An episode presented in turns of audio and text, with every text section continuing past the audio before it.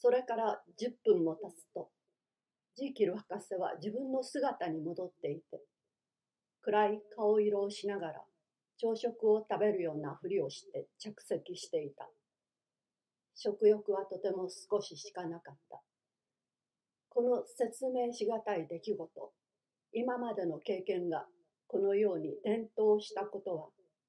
壁に現れたあのバビロニアの指のように私の浮くべき審判の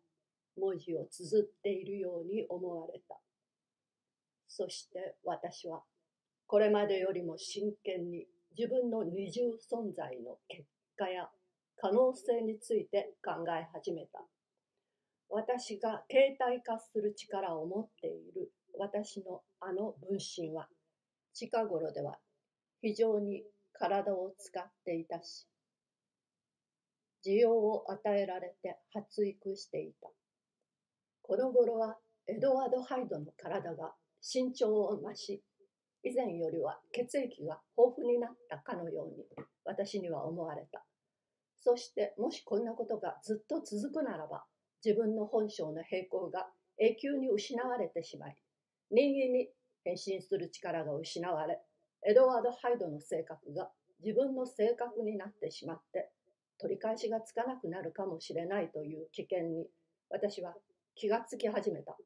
あの薬の効力はいつも一様に現れるというわけではなかった。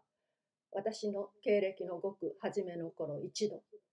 薬が全然効かなかったことがあった。その時から私は一度ならず量を2倍にしなければならなかったし、一度などは本当に命がけで量を3倍にしなければならなかった。そしてたまにあるこういう不確実性がこれまでの私の満足な気持ちに唯一の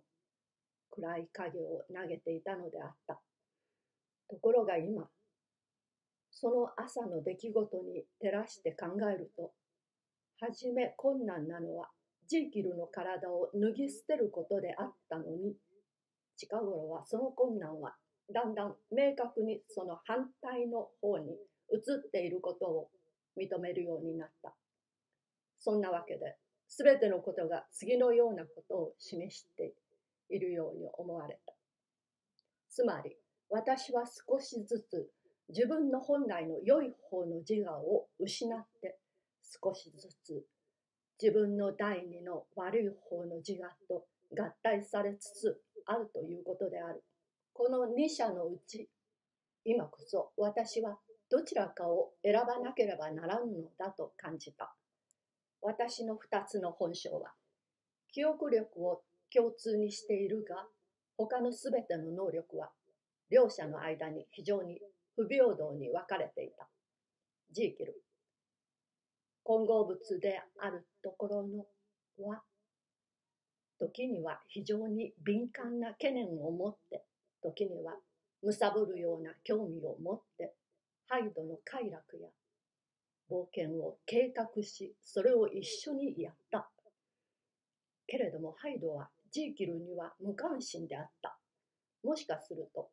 山賊が追跡を逃れるために身を隠すホラー穴を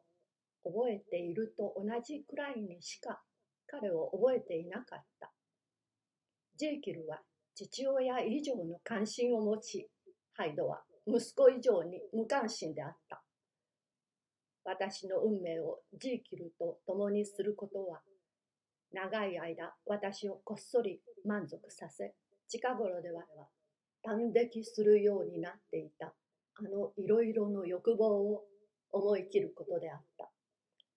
ハイドと運命を共にすることは、数多くの利益や抱負を思いっきり、いっぺんに、しかも永久に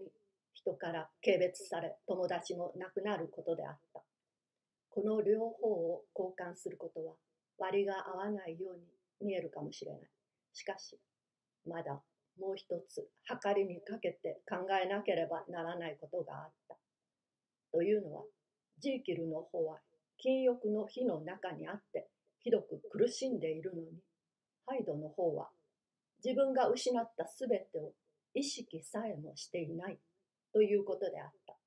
私の事情は不思議なものであったが、こんな問題は人間のように古くてありふれたものなのだ。これと大体同じの動機や恐怖が誘惑されて震えおののいている罪人のために運命のサイコロを投じたのである。そして私の場合には大多数の人々の場合と同様に自分の良い方を選びはしたがそれを固守する力が足りないことが分かったのである。そうだ、私は友人たちに取り囲まれて立派な希望を抱いてはいる。10年過ぎの不満な博士の方を選び、ハイドの変装で私が享楽した自由や若さや軽い足取りや踊るような鼓動や秘密の快楽にきっぱりと別れを告げたのだ。私はこの選択をしたけれども、それには多分無意識のうちにいくらかの保留を残しておいたのであろ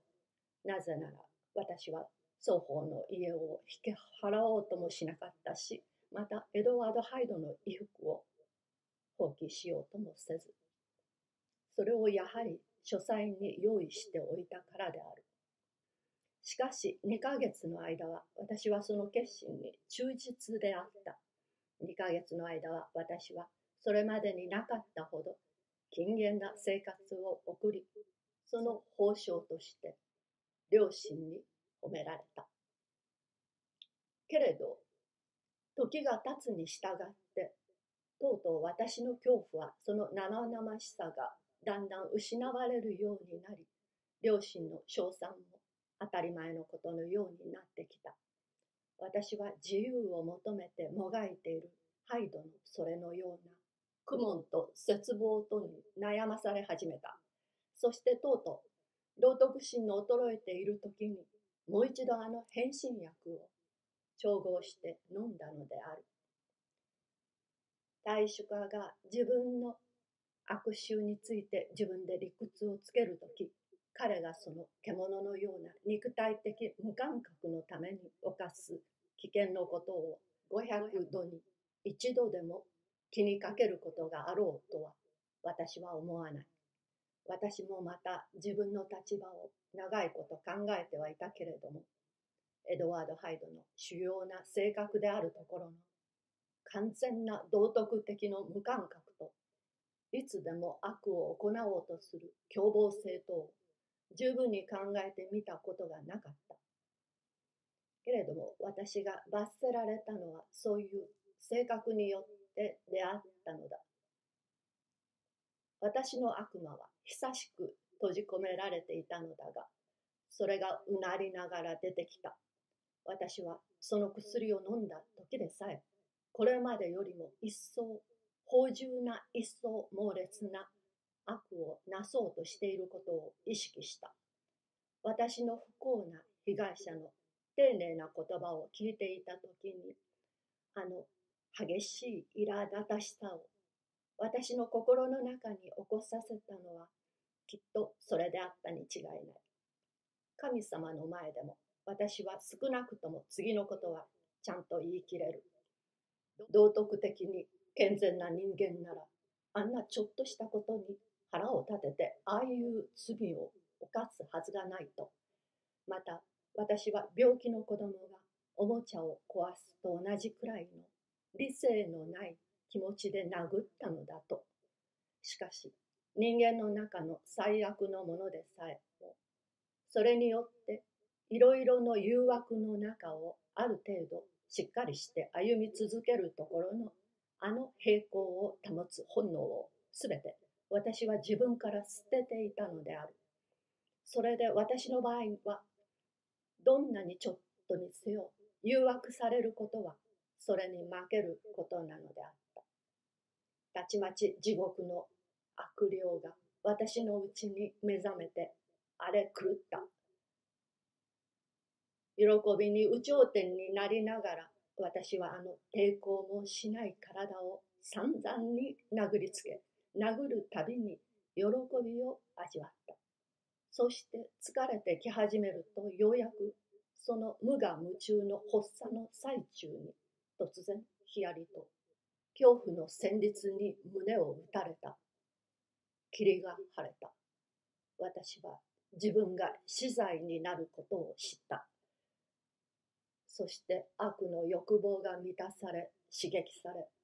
性の愛着がギリギリまで脅かされたので、喜ぶと同時に恐れおののきながら、その暴行の場所から逃げ出した。